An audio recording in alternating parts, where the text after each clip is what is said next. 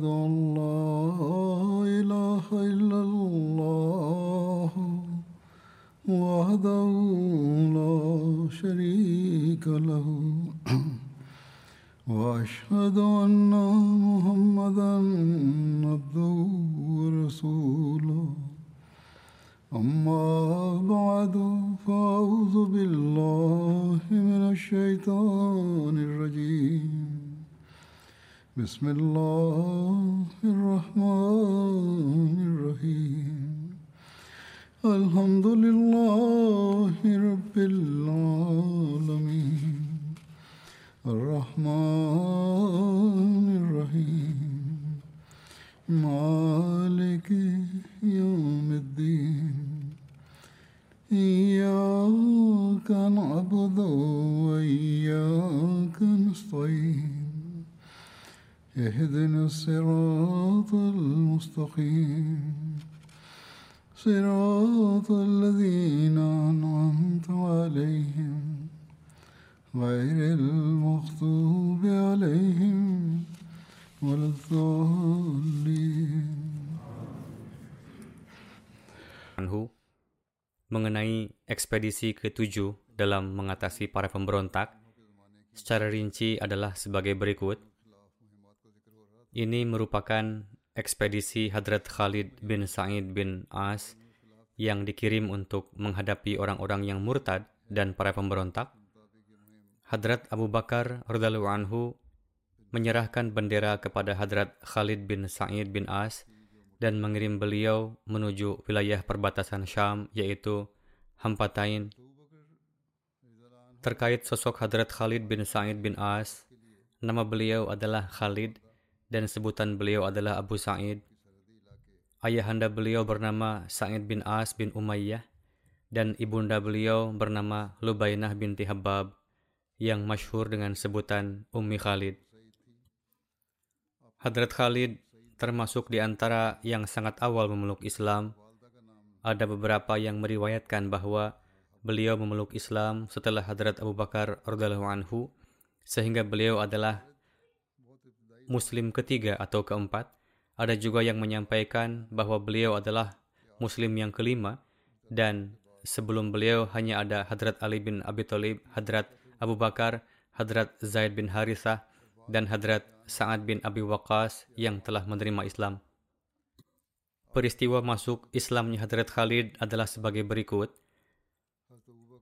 Hadrat Khalid bermimpi bahwa beliau tengah berdiri di sisi api dan ayahnya tengah berusaha untuk memasukkannya ke dalam api. Lalu beliau melihat bahwa Rasulullah SAW tengah menahan punggung beliau agar jangan sampai terjatuh ke dalam api. Hadrat Khalid yang melihatnya terkejut dan terjaga, lalu berkata, Demi Allah, mimpi ini adalah benar. Lalu beliau berjumpa Hadrat Abu Bakar dan menceritakan mimpinya ini kepada Hadrat Abu Bakar. Hadrat Abu Bakar berkata, Suatu kebaikan telah dikehendaki untuk Anda. Allah Ta'ala berkehendak untuk menyelamatkanmu. Ikutilah sosok ini, yakni Muhammad Rasulullah SAW, karena tatkala Anda menerima Islam dan mengikuti sosok beliau, maka beliau akan menyelamatkanmu dari jatuh ke dalam api, sementara ayahmu adalah yang akan masuk ke dalam api itu. Maka dari itu, Hadrat Khalid pun hadir ke hadapan Rasulullah.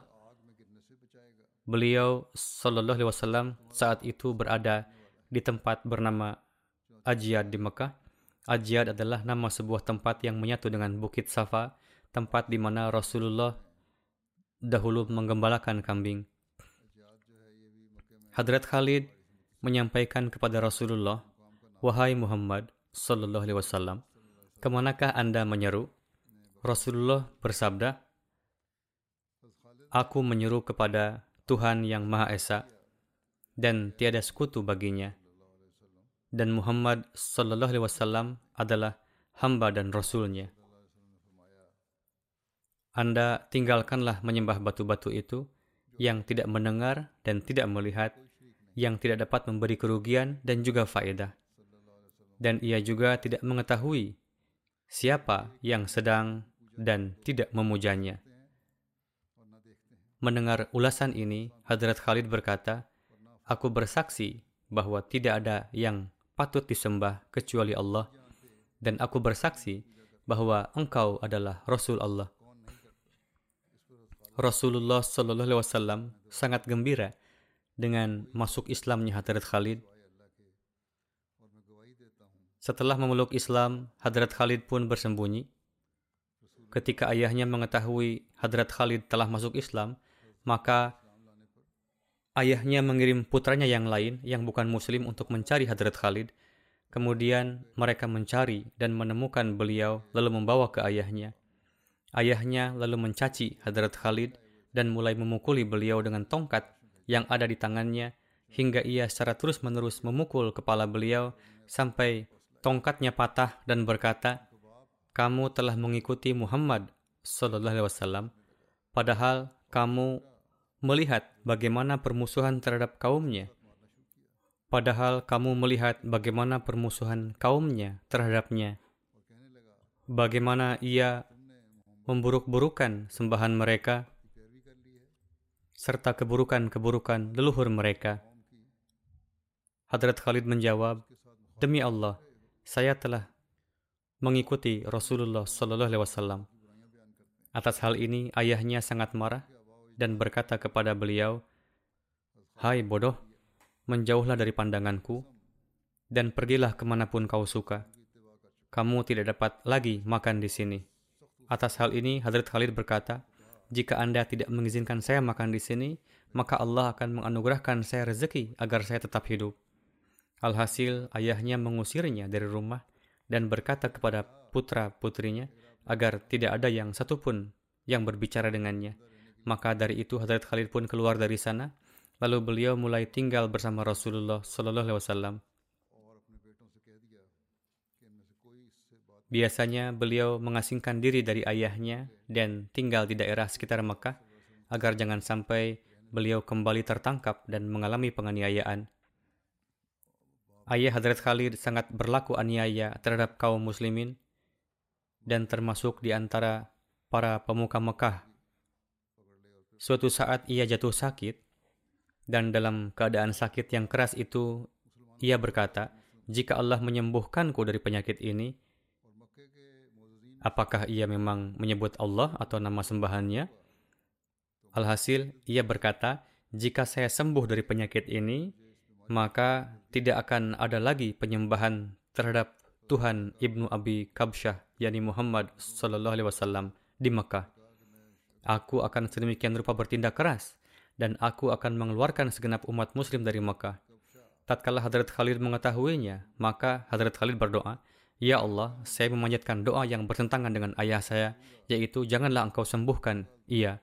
Alhasil, ia pun meninggal dalam penyakitnya itu tatkala kaum muslim melakukan hijrah kedua ke Habsyah, saat itu Hadrat Khalid pun ikut pergi bersama mereka. Istrinya, yaitu Umaymah binti Khalid Huzaiyah, pun ikut bersamanya. Salah satu saudaranya, Hadrat Khalid, yaitu Hadrat Amr bin Sa'id, pun ikut serta hijrah bersamanya.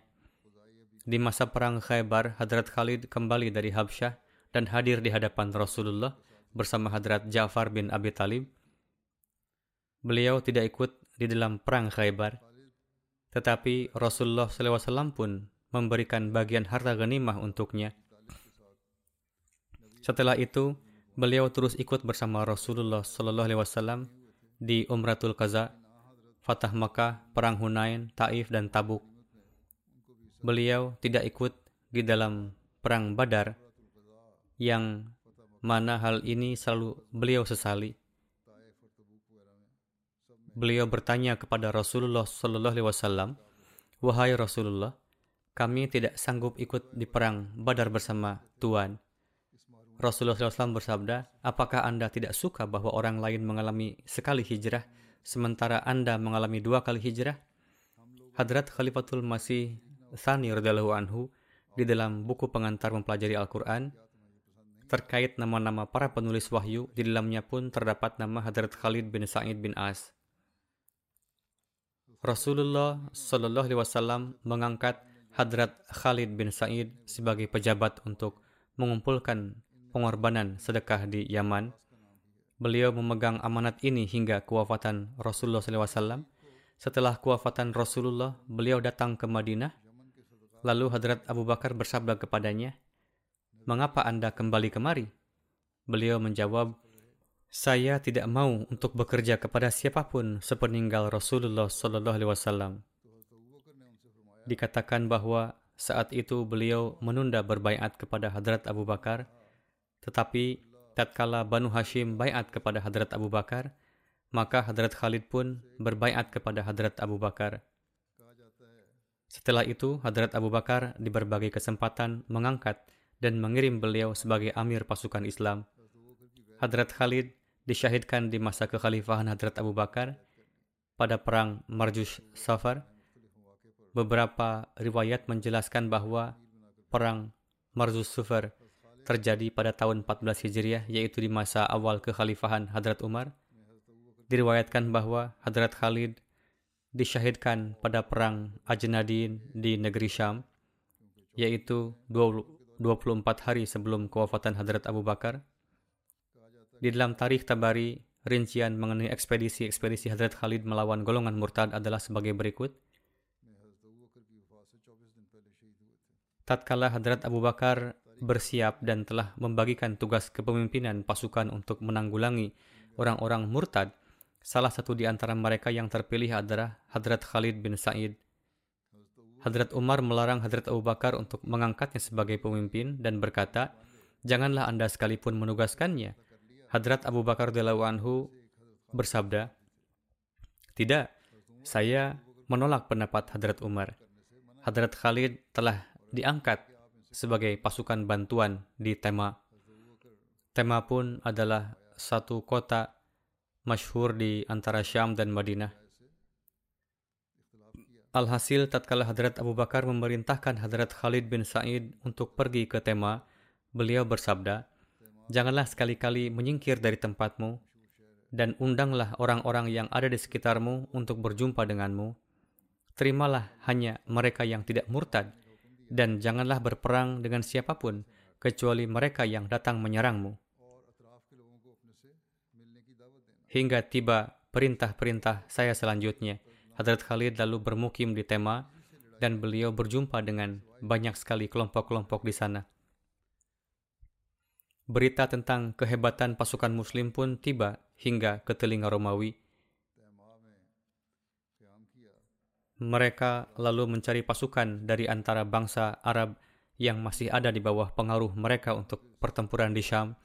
Hadrat Khalid lalu menyampaikan kepada Hadrat Abu Bakar tentang persiapan-persiapan kaum Romawi dan kedatangan kabilah-kabilah Arab. Hadrat Abu Bakar menjawab, Anda bergeraklah maju, jangan janganlah gentar sedikit pun dan carilah pertolongan dari Allah. Mendapat jawaban ini, Hadrat Khalid segera bergerak saat itu juga ke arah musuh. Tatkala jarak mereka sudah dekat, maka timbul ketakutan sedemikian rupa di dalam pasukan musuh, di mana mereka meninggalkan barisan mereka dan pergi ke sana kemari melarikan diri. Hadrat Khalid lalu menguasai kedudukan musuh. Sebagian besar orang-orang yang berkumpul di dekat Hadrat Khalid kemudian menjadi Muslim Hadrat Khalid lalu menyampaikan berita keberhasilan ini kepada Hadrat Abu Bakar. Hadrat Abu Bakar menulis, Anda bergeraklah maju, tetapi janganlah terlalu jauh supaya musuh tidak mendapat kesempatan untuk menyerang Anda dari belakang. Dalam buku-buku sejarah, hanya inilah yang tertera perihal Hadrat Khalid bin Sa'id dalam menanggulangi golongan murtad di masa Hadrat Abu Bakar – Adapun tentang peristiwa-peristiwa kemenangan di Syam di era Hadrat Abu Bakar akan dijelaskan pada kesempatan selanjutnya. Ekspedisi ke-8 adalah pertempuran di bawah Hadrat Turaifah bin Hajiz untuk menghadapi kelompok murtad dan pemberontak. Hadrat Abu Bakar menyerahkan satu bendera kepada Hadrat Turaifah bin Hajiz dan memerintahkan kepadanya untuk menghadapi Banu Sulaim dan Banu Hawazin. Di dalam satu riwayat tertera bahwa Hadrat Abu Bakar mengirim Ma'an bin Hajiz untuk menghadapi kabilah Banu Sulaim dan Banu Hawazin. Meski demikian, Allamah Ibni Abdul Bar di dalam bukunya Al-Isti'ab menulis ayah Hadrat Turaifah dan Ma'an dengan nama Hajiz dengan huruf Za. Allama Ibnu Asir di dalam Usdul Ghabah menulisnya dengan nama Hajir dengan huruf Ra. Setelah Hadrat Abu Bakar terpilih sebagai khalifah, beliau mengangkat Hadrat Turaifah bin Haji sebagai wali bagi orang-orang Arab Banu Sulaim yang teguh dalam keislamannya. Beliau adalah sosok pengkhidmat yang mukhlis dan bergelora. Beliau menyampaikan pidato-pidato yang sedemikian memberi pengaruh sehingga banyak orang-orang Arab Banu Sulaim yang datang menemui beliau. Di dalam satu riwayat tertera bahwa Hadrat Abdullah bin Abu Bakar menyampaikan tentang keadaan Banu Sulaim sebagai berikut bahwa setelah kewafatan Nabi Karim Sallallahu Alaihi Wasallam, beberapa orang di antara mereka pun menjadi murtad dan kembali kepada kekafiran. Namun, sebagian dari mereka ada yang tetap teguh di dalam Islam bersama Amir kabilah mereka yakni Ma'an bin Hajiz atau menurut sebagian yang lain adalah saudaranya yakni Turaifah bin Hajiz. Tatkala Hadrat Khalid bin Walid telah berangkat untuk menghadapi Tulaiha, Hadrat Abu Bakar lantas menulis kepada Ma'an agar membawa siapa saja di antara Banu Sulaim yang tetap teguh di dalam Islam untuk bergerak bersama Hadrat Khalid. Hadrat Ma'an mengangkat saudara beliau Hadrat Turaifah bin Hajiz sebagai pengganti, lalu bergerak keluar bersama Hadrat Khalid. Terdapat juga satu riwayat dari Hadrat Abdullah bin Abu Bakar bahwa ada seseorang dari Banu Sulaim yang menghadap Hadrat Abu Bakar Orang itu bernama Ayas bin Abdullah dan disebut Faja. Kata Faja mengandung arti tiba-tiba karena orang ini kerap menyerang para musafir dan desa-desa secara tiba-tiba lalu merampas harta mereka. Oleh karena itulah ia mendapat sebutan Faja. Alhasil, ia menghadap Hadrat Abu Bakar dan berkata, Saya adalah Muslim dan saya ingin berjihad untuk melawan orang-orang yang kafir dan mereka yang telah murtad. Mohon Anda memberi tunggangan kepada saya dan tolonglah saya. Hadrat Abu Bakar lalu memberi tunggangan dan senjata kepadanya. Di dalam tempat lain tertera rincian bahwa Hadrat Abu Bakar telah memberinya dua kuda.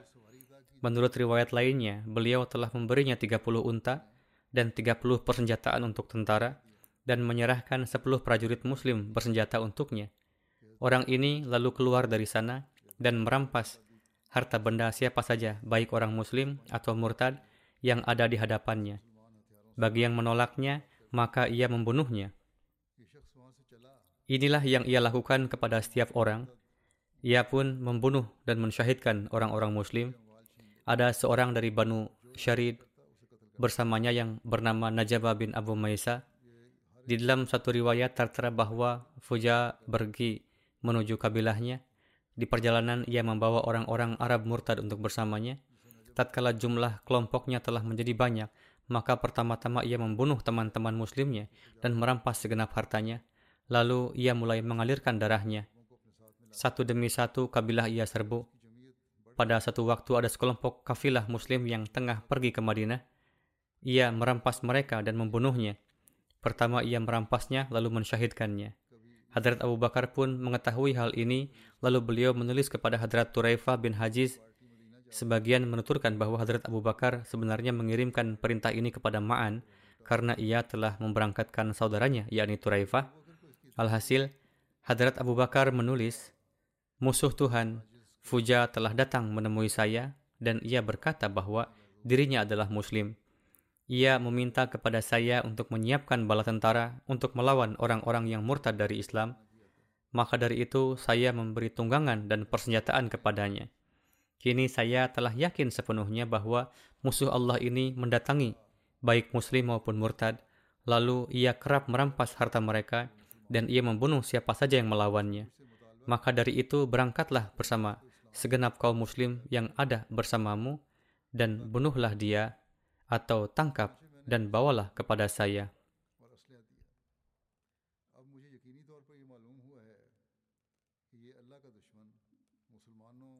Di dalam satu riwayat tertera bahwa Hadrat Abu Bakar pun memberangkatkan Hadrat Abdullah bin Qais untuk membantu Hadrat Turaifah. Hadrat Turaifah bin Hajiz lalu pergi untuk melawannya. Tatkala kedua pasukan tersebut berhadapan, awal pertempuran hanyalah berupa serangan anak panah. Satu anak panah menghujam Najwa bin Abu Maisa sehingga ia pun tewas. Fuja yang melihat keberanian dan keteguhan pasukan muslim tersebut lantas berkata kepada Hadrat Turaifah, kamu tidaklah lebih berhak dari saya untuk tugas ini. Kamu hanyalah amir yang telah diangkat oleh Hadrat Abu Bakar, dan saya pun adalah amir yang telah diangkatnya. Dengan cara licik ini, ia berupaya untuk menghentikan pertempuran.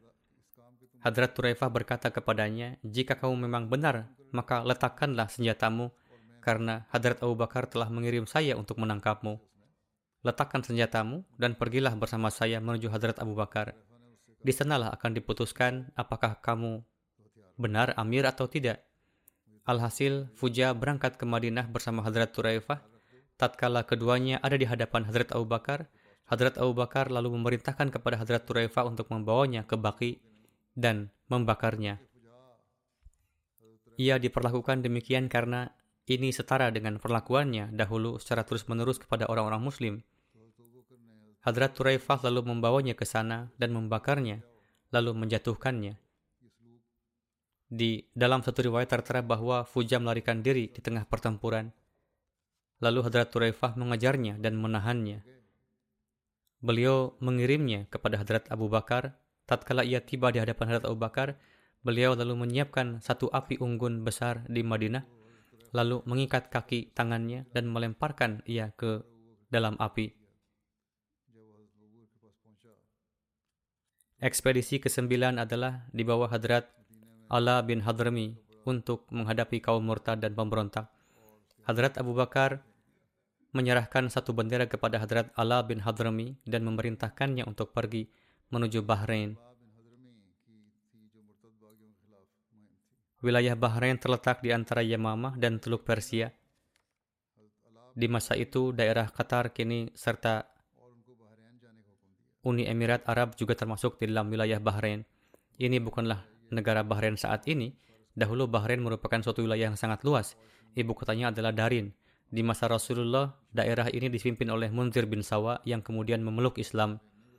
Di masa itu, daerah Saudi Arabia disebut dengan nama Al-Asa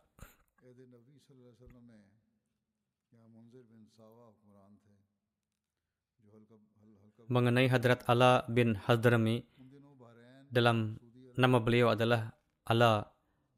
Nama ayah beliau adalah Abdullah. Beliau berasal dari Hadramaut di daerah Yaman. Beliau memeluk Islam di masa awal dakwah Islam. Salah satu saudaranya Hadrat Ala bin Hadrami, yaitu Amru bin Hadrami, adalah orang musyrik pertama yang telah terbunuh di tangan seorang muslim dan hartanya menjadi harta khumus pertama yang diterima Islam. Di dalam sebab-sebab mendasar terjadinya perang Badar pun tertera bahwa salah satunya adalah disebabkan ia telah terbunuh.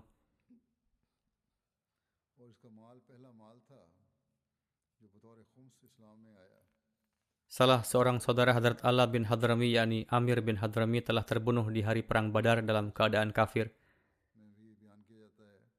Tatkala Rasulullah SAW mengirimkan surat-surat pertabligan kepada raja-raja, saat itu yang diamanatkan untuk menyampaikan surat kepada Munzir bin Sawa, pemimpin Bahrain adalah Hadrat Allah bin Hadrami. Selanjutnya, Rasulullah SAW mengangkat beliau sebagai pejabat amil di Bahrain.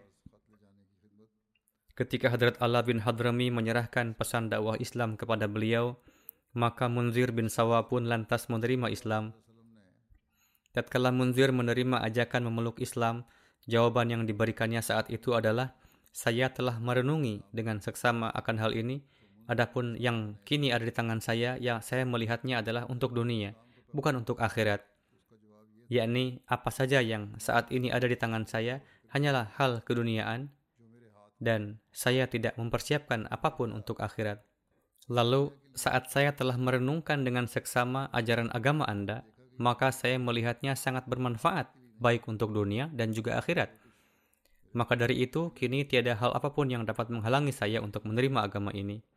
Saya telah meyakini kebenaran Islam. Di dalam agama ini terletak harapan akan kehidupan serta keterangan akan kematian. Ia menuturkan, kemarin saya takjub dengan orang-orang yang telah menerima Islam, dan saat ini saya heran terhadap mereka yang menolak Islam. Saya telah mengetahui keindahan ajaran ini, sehingga kini kecenderungan saya pun menjadi berubah. Ia menuturkan, sesuai dengan kemuliaan syariat yang dibawa oleh beliau Sallallahu Alaihi Wasallam, maka hendaknya beliau Sallallahu Alaihi Wasallam diagungkan dan dimuliakan. Hadrat Allah terus mengemban amanat sebagai amil di Bahrain hingga kewafatan Rasulullah Sallallahu Alaihi Wasallam. Kemudian di masa kekhalifahan Hadrat Abu Bakar pun beliau terus mengemban amanat ini Hadrat Umar di masa kekhalifahannya tetap mengangkat beliau untuk tugas ini hingga tiba kewafatan beliau di masa kekhalifahan Hadrat Umar.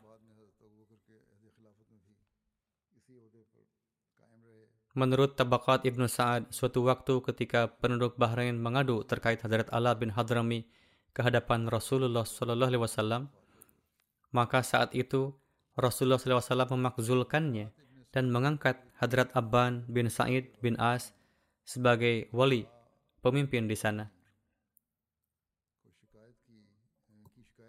Dan pasca kewafatan Rasulullah SAW, ketika kemurtadan dan pemberontakan merebak di sana, Hadrat Abban kembali ke Madinah dan meninggalkan jabatan tersebut.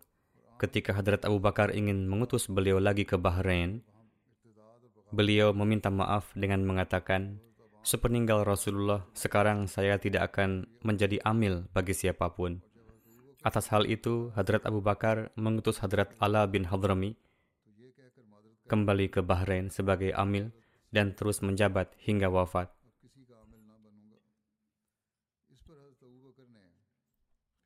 Hadrat Allah dikenal dengan pengabulan doanya.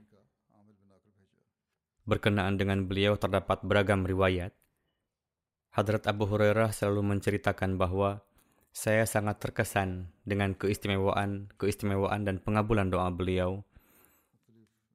Diriwayatkan dan selain dari banyak hal dikisahkan bahwa suatu hari kami berangkat ke Bahrain dari Madinah.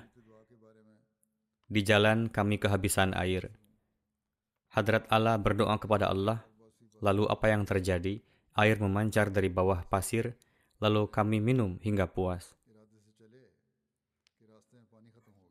Hadrat Abu Hurairah meriwayatkan, suatu hari saya bersama dengan Allah berangkat ke Basrah dan dari Bahrain diikuti oleh laskar. Singkat kata, ketika kami berada di Layas, Hadrat Allah wafat. Layas merupakan satu kampung yang terdapat di daerah Tamim kami berada di suatu tempat di mana tidak ada air. Lalu Allah Ta'ala menampakkan belahan awan kepada kami yang menurunkan hujan kepada kami. Kami memandikan jenazah beliau dengan air tersebut, lalu menggali kuburan untuk beliau dengan pedang-pedang kami. Kami tidak membuatkan lubang lahat untuk beliau. Setelah sekian lama, kami kembali untuk membuat lahat, namun kami tidak menemukan area kuburan beliau. Berkenaan dengan kewafatan beliau pun ada beragam pendapat. Sebagian berpendapat bahwa beliau wafat pada tahun 14 Hijriah, sebagian lagi menyatakan 21 Hijriah.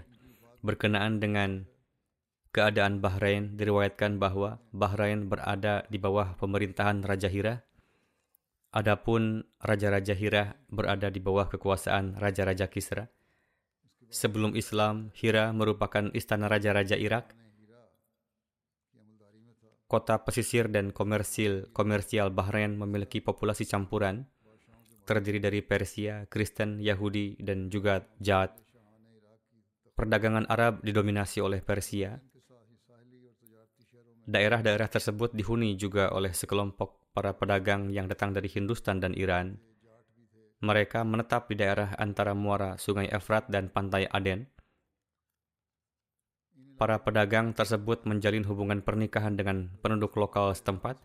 Keturunan yang terlahir dari mereka disebut juga dengan nama Abna. Di belakang kota-kota pesisir ada tiga suku besar dan banyak cabang mereka. pertama Bakar bin Wail, Abdul Qais dan ketiga Rabiah. Banyak sekali keluarga mereka yang Kristen, memiliki kuda, kambing, dan unta, berkebun kurma, merupakan profesi mereka yang khas. Para kepala urusan suku-suku ini adalah para pemimpin lokal yang mendapat kepercayaan dari pemerintah. Di antaranya adalah Munzir bin Sawa yang tinggal di daerah Hijr Bahrain. Ia menguasai kabilah Abdul Qais di sekitar Hijr. Ada dua perwakilan kabilah Abdul Qais yang datang menemui Rasulullah Sallallahu Alaihi Wasallam Perwakilan pertama datang pada 5 Hijriah yang terdiri dari 13 atau 14 orang, sedangkan perwakilan kabilah Abdul Qais yang kedua pada Amul Wufud, yakni 9 Hijriah, datang ke hadapan Rasulullah. Di antaranya, Jarud beserta dengan 40 orang. Jarud sebelumnya adalah Nasrani, lalu bayat setelah datang ke sana. Menurut satu pendapat, perwakilan tersebut telah menerima Islam sebelum datang menemui Rasulullah Sallallahu Alaihi Wasallam. Orang-orang Farsi, Kristen, dan Yahudi menyetujui untuk membayar jizyah dengan sukarela. Kampung-kampung dan kota-kota selebihnya di Bahrain tetap sebagai non-Muslim. Namun ketika mendapatkan kesempatan waktu demi waktu melakukan pemberontakan, atas bayatnya Munzir bin Sawa Rasulullah SAW menetapkan beliau sebagai gubernur Bahrain. Setelah menerima Islam, ia pun mulai menyeru kaumnya kepada Islam dan untuk mendapatkan tarbiyat rohani, Jarud bin Mala diberangkatkan untuk menemui Rasulullah. Setibanya di Madinah, Jarud mendapatkan pengetahuan ajaran dan hukum Islam dan setelah kembali kepada kaumnya, ia mulai melakukan tugas untuk menyampaikan tablik Islam dan memperkenalkan ajaran Islam kepada orang-orang. Pasca kewafatan Rasulullah Sallallahu Alaihi Wasallam, yakni beberapa hari setelah 11 Hijriah, Munzir wafat. Atas hal itu, Arab dan non-Arab kesemuanya menyatakan pemberontakannya. Kabilah Abdul Qais mengatakan, jika seandainya Muhammad sallallahu alaihi wasallam nabi, maka ia tidak akan pernah meninggal. Lalu semuanya murtad. Hadrat Jarud mendapatkan kabar tersebut. Hadrat Jarud merupakan orang terpandang dalam kaumnya. Ia telah mendapatkan tarbiyat di Madinah dan termasuk di antara mereka yang hijrah kepada Rasulullah dan juga seorang orator yang baik. Hadrat Jarud mengumpulkan mereka semua yang murtad karena berpikiran kenapa Rasulullah wafat. Ia berdiri untuk menyampaikan pidato dan berkata, Wahai kelompok Abdul Qais, saya ingin menanyakan satu hal kepada kalian. Jika kalian mengetahuinya, maka beritahu saya. Namun jika kalian tidak tahu, tidak perlu memberitahukannya. Mereka menjawab, silahkan bertanya apa saja. Hadrat Jarud berkata, Tahukah kalian bahwa pada zaman dahulu para nabi Allah datang ke dunia ini? Mereka menjawab, ya benar. Hadrat Jarud berkata, kalian mengetahuinya atau kalian melihat mereka juga? Mereka menjawab, kami tidak melihatnya, hanya sebatas mengetahuinya. Hadrat Jarud berkata, lalu apa yang terjadi dengan mereka? Mereka menjawab, para nabi itu telah wafat. Hadrat Jarud berkata, demikian pula Muhammad Sallallahu Alaihi Wasallam telah wafat, sebagaimana mereka semua telah wafat. Saya nyatakan la ilaha illallah wa anna muhammadan abduhu wa rasuluh. Yakni tidak ada yang patut disembah selain Allah dan sesungguhnya Muhammad Rasulullah adalah hambanya dan rasulnya. Setelah mendengar pidato dan soal jawab dengan Hadrat Jarud, mereka berkata, kami pun bersaksi bahwa tidak ada sembahan hakiki selain Allah dan sesungguhnya Muhammad Sallallahu Alaihi Wasallam adalah hambanya dan rasulnya. Kami mengakui engkau sebagai orang pilihan dan pemimpin kami. Seperti itulah mereka tetap teguh di dalam Islam dan wabah kemurtadan tidak sampai kepada mereka. Selebihnya, Arab dan non-Arab berjuang keras untuk menghabisi kekuatan Madinah. Pemerintahan Iran memberikan dukungan kepada mereka dan menyerahkan komando pemberontakan kepada seorang pemimpin besar Arab.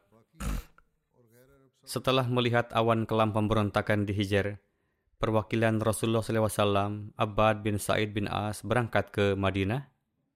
Meskipun pada zahirnya sebagian orang dari antara Banu Abdul Qais telah menerima Islam, namun kabilah Bahrain yang lainnya tetap pada keadaan murtad di bawah kepemimpinan Hatim bin Zabiyah. Mereka memindahkan lagi kerajaan pada keluarga Munzir dan menetapkan Munzir bin Nu'man sebagai raja mereka. Dalam satu riwayat dikatakan bahwa ketika mereka beriradah untuk mengangkat Munzir bin Nu'man sebagai raja, maka para tokoh dan para pemuka mereka datang menemui Raja Iran, Kisra. Mereka meminta izin untuk dapat bertatap muka dengan Raja Kisra dan Raja mengizinkannya. Mereka hadir ke hadapan Raja dengan menyampaikan kebesaran dan keistimewaan Raja-Raja. Kisra berkata, Wahai orang Arab, apa yang telah membuat kalian datang kemari? Mereka menjawab, Wahai Raja, orang yang diyakini mulia oleh Quraisy dan Mudar telah wafat. Yang dimaksud oleh mereka adalah Rasulullah SAW. Sebagai penggantinya, telah terpilih seseorang yang memiliki fisik dan gagasan yang lemah. Mereka mengatakan itu perihal Hadrat Abu Bakar.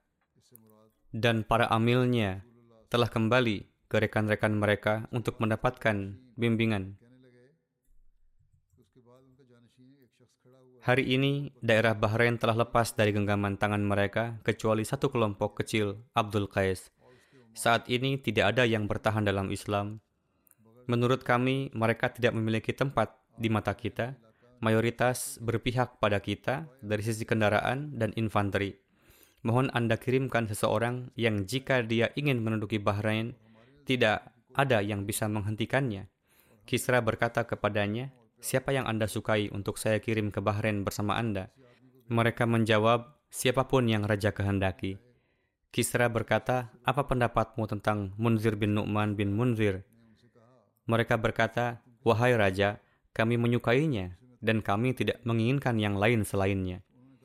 Kemudian Kisra memanggil Munzir bin Nu'man. Munzir adalah seorang pemuda yang baru saja tumbuh janggutnya. Raja memberikannya jubah dan mengenakannya mahkota, serta memberinya seratus penunggang kuda dan tujuh ribu infanteri dan kavaleri lainnya. Dia memerintahkannya untuk pergi ke Bahrain dengan suku Bakar bin Wail. Bersamanya ada Abu Zubayyah Hatim bin Zaid, namanya Sarih bin Zubayyah, dia dari Banu Qais bin Talabah dan julukannya adalah Hatim. Dia masuk Islam kemudian murtad dan begitu pula Zubyan bin Amr dan Musmi bin Malik. Pada awalnya mereka mencoba untuk menjauhkan Jarud dan suku Abdul Qais dari Islam tetapi gagal. Dalam hal ini Hatim bin Zubayyah ingin menaklukkan mereka dengan paksa. Dia tidak menerima pedagang asing yang berbasis di Qatif dan Hijr dan mereka yang sebelumnya telah masuk Islam. Dia membawa mereka bersamanya. Orang-orang dari suku Abdul Qais berkumpul di dekat pemimpin mereka, Hadrat Jarud bin Mala, dalam jumlah 4.000 dengan suk sekutu dan budak mereka. Dan suku Bakar bin Wail mendekatinya dengan 9.000 orang Iran dan 3.000 orang Arab. Kemudian pertempuran sengit pecah antara kedua belah pihak dan suku Bakar bin Wail menderita kerugian besar. Banyak dari mereka dan banyak orang Iran yang terbunuh. Kemudian mereka berjuang keras untuk kedua kalinya. Kali ini Abdul Qais menderita kerugian besar. Dengan begitu, mereka terus membalas dendam satu sama lain dan perang di antara mereka berlanjut selama beberapa hari sampai banyak orang terbunuh dan orang-orang dari suku Banu Abdul Qais mengajukan perdamaian kepada Bakar bin Wail.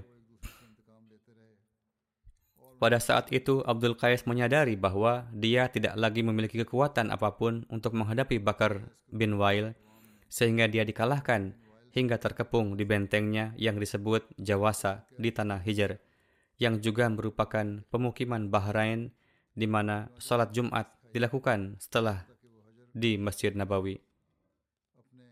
Oleh karena itu, terdapat riwayat dalam Bukhari yang diriwayatkan oleh Hadrat Ibnu Abbas yang berbunyi Inna awwala yaumi jum'atin jumi'at ba'da jum'atin fi masjidi Rasulillah sallallahu alaihi wasallam fi masjidi Abdul Qais Wijawasa minal Bahrain bahwa Jumat pertama setelah Masjid Nabawi dilakukan di Masjid Suku Abdul Qais di pemukiman Jawasa di Bahrain. Banu Bakar bin Wail melakukan agresi beserta orang-orang Irannya dan mencapai benteng mereka dan mengepung mereka, lalu menahan suplai makanan dari mereka. Abdullah bin Auf Abdi juga dikenal sebagai Abdullah bin Hadaf, seorang pria dari Banu Bakar bin Kilab, berbicara kepada Abu Bakar dan orang-orang Madinah pada kesempatan itu dan membacakan beberapa syair di mana dia mengungkapkan ketidakberdayaan, semangat, dan kesabarannya. Karena puisinya panjang, maka terjemahannya akan saya bacakan sebagai berikut. Wahai para pendengar, sampaikanlah pesan kepada Abu Bakar dan seluruh pemuda Madinah pemuda yang menghabiskan malam di, di Jawasa dalam keadaan lapar dan terkepung? Apakah mengenainya saya akan mendapatkan bantuan dari Anda? Dan di setiap jalan darah mereka seperti sinar matahari yang menyilaukan yang melihatnya. Suku Banu Zuhul dan Ajal dan Saiban dan Kais telah mengepung mereka semua. Kepemimpinannya arogan Nama asli dari orang yang sombong itu adalah Munzir bin Nu'man bin, Nun, bin Munzir agar dia secara zalim mengambil istri dan anak-anak kami. Ketika pengepungan mereka menjadi parah dan panjang, mereka mengalahkan kami dan kami diuji. Kami menaruh kepercayaan pada Yang Maha Pemurah karena kami telah melihat orang-orang yang menaruh kepercayaan mereka pada rahmatnya. Kami berkata, kami ridho bahwa Allah adalah Tuhan kami, dan kami ridho bahwa Islam adalah agama kami. Kami mengatakan hal-hal semakin lebih baik dan fikiran anak keturunan ayah kami telah terbunuh. Kami akan terus memerangi Anda sambil tetap berpegang pada Islam sampai Anda terbunuh atau kami. Kami akan bertarung dengan setiap pedang tajam Hindi yang memiliki potongan tajam dan memotong dirinya sendiri dan baju besi. Syair ini dikirim oleh Abdi dalam bentuk pesan. Ketika Hadrat Abu Bakar membacakan puisi ini, beliau sangat sedih mengetahui kondisi Abdul Qais. Beliau memanggil Ala bin Hadrami dan menyerahkan komando tentara kepadanya dan memerintahkannya untuk pergi ke Bahrain dengan 2000 muhajirin dan ansar untuk membantu Abdul Qais dan menginstruksikan agar membujuk kabilah-kabilah yang Anda lewati untuk berperang dengan Bani Bakar bin Wail. Karena dia telah datang bersama Munzir bin Nu'man bin Munzir yang telah diangkat oleh Raja Kisra dari Iran. Dia, yaitu raja ini, telah meletakkan mahkota di kepalanya dan bermaksud untuk memadamkan cahaya Allah dan telah membunuh para wali Allah. Maka kalian la haula wala quwwata illa billah. Artinya, tidak ada kekuatan untuk menghindari dosa atau kekuatan untuk berbuat baik, namun berangkatlah dengan menyebut nama Allah. Hadrat Ala bin Hadrami berangkat. Ketika dia lewat di dekat Yamamah, dia berjumpa dengan sekelompok Hadrat Sumama bin Usal bin Hanifah Hadrat Usama datang menghampirinya. Selain mereka, Kais bin Asim pun bergabung dengan tentara Ala bin Hadrami bersama dengan kabilahnya, Banu Tamim. Sebelumnya, Kais bin Asim adalah salah satu pengingkar zakat dan dia telah berhenti mengirim zakat dari sukunya ke Madinah dan telah mengembalikan akumulasi kekayaan kepada orang-orang. Tetapi Hadrat Khalid bin Walid mengalahkan Banu Hanifah di Yamamah maka Qais bin Asim menganggap aman untuk tunduk di hadapan umat Islam dan mengumpulkan zakat dari sukunya, Bani Tamim, lalu bergabung dengan tentara Hadrat Ala bin Hadrami. Tentang Hadrat Ala bergerak ke Bahrain melalui Duhna, Dahna merupakan tempat di Dayar Banu Tamim dalam perjalanan dari Basrah ke Mekah. Ketika mereka mengatakan kami sampai di tengahnya, mereka memerintahkan kami untuk berkemah.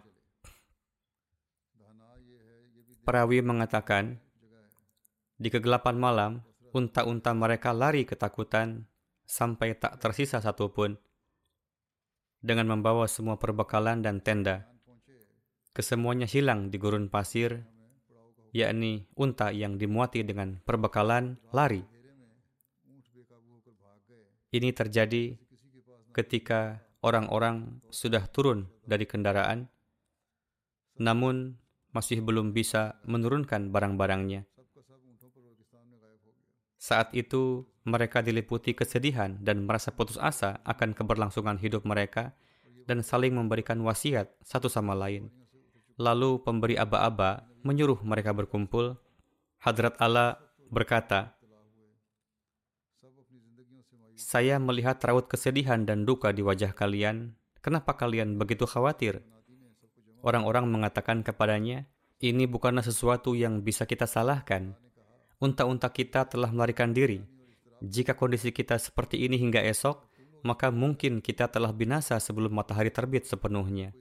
Hadrat Allah Hadrami berkata, Jangan khawatir, bukankah kalian orang-orang muslim?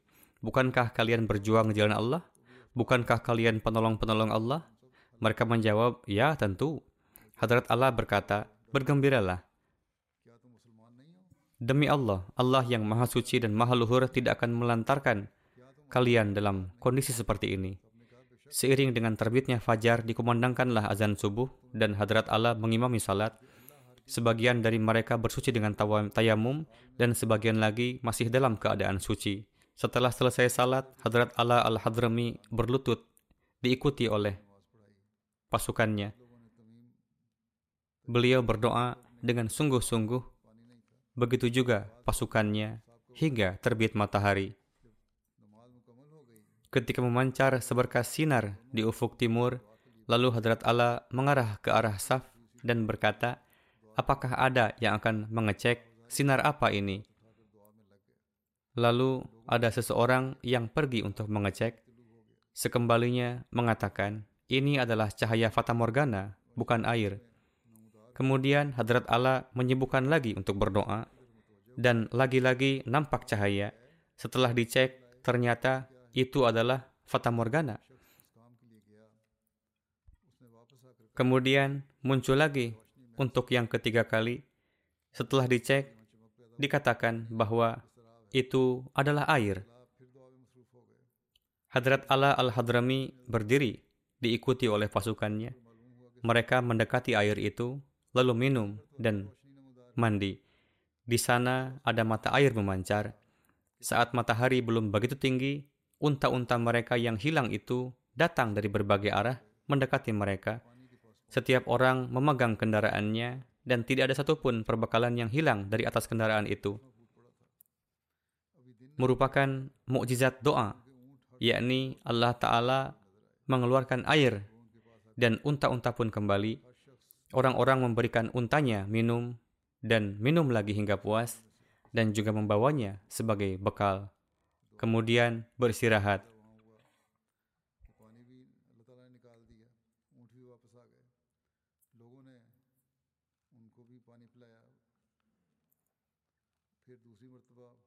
Menjawab bin Rashid berkata, saat itu Hadrat Abu Hurairah bersama dengan saya. Setelah pergi jauh dari tempat itu, Abu Hurairah bertanya kepada saya, apakah kamu mengetahui area di mana air itu muncul? Saya menjawab, aku orang yang paling mengetahui seluk-beluk daerah ini. Abu Hurairah berkata, kalau begitu, kamu bisa menunjukkan kepadaku sumber air tersebut. Saya membalikan unta dan membawanya ke tempat di mana air itu muncul. Setibanya kembali di tempat itu, kami tidak menemukan kolam dan jejak air itu. Saya berkata kepada Abu Hurairah, Demi Allah, meski aku tidak melihat kolam air, aku yakin ini tempat kita tadi. Dan aku tidak pernah melihat air di tempat ini sebelumnya. Padahal saat itu, wadah sudah penuh dipenuhi dengan air. Hadrat Abu Hurairah berkata, Hai Abu Saham, demi Allah, inilah tempat itu. Untuk itu, saya mengajakmu ke sini. Lalu saya memenuhi wadah dengan air, lalu meletakkannya di tepi kolam. Saya berkata, jika ini merupakan anugerah dan mujizat dari Allah Ta'ala, maka saya akan mencari tahu. Namun jika ini hanya air hujan, saya pun akan mencari tahu. Ternyata memang benar-benar satu mukjizat dari Allah Ta'ala yang Allah zahirkan untuk menyelamatkan kita. Lalu Hadrat Abu Hurairah memanjatkan puji sanjung kepada Allah Ta'ala dan kembali dari sana, lalu berangkat dan berkemah di daerah Hijr.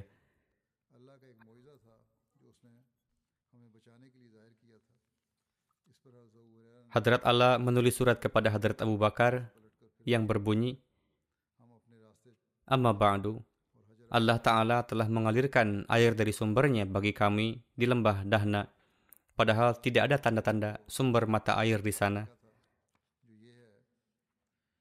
Setelah diliputi oleh kegelisahan dan kedukaan mendalam, Allah Ta'ala telah memperlihatkan mukjizatnya kepada kami.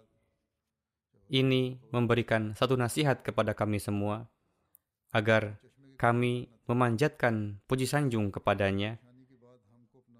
Untuk itu, mohonlah doa kepada kehadapan Allah Ta'ala, dan mohonlah pertolongan untuk para penolong Allah. Beliau mengirimkan laporan tersebut kepada Hadrat Abu Bakar. Lalu Hadrat Abu Bakar memanjatkan puji syukur kehadirat ilahi, memohon doa kepadanya dan bersabda, berkenaan dengan lembah Dahna, orang-orang Arab selalu menceritakan bahwa ketika ditanyakan kepada Hadrat Luqman perihal lembah tersebut, yakni apakah harus digali untuk mendapatkan air ataukah jangan? Beliau melarang untuk menggalinya dan bersabda, di sini tidak akan pernah muncul air. Untuk itu, memancarnya sumber mata air di lembah tersebut merupakan satu tanda agung akan kudrat ilahi yang mana kami belum pernah mendengarnya dari kaum-kaum sebelumnya. Para sahabat pun biasa mengalami mujizat seperti itu, para sahabat yang berangkat untuk memenuhi misi demi Allah Ta'ala. Selebihnya akan saya sampaikan pada kesempatan yang akan datang, insya Allah.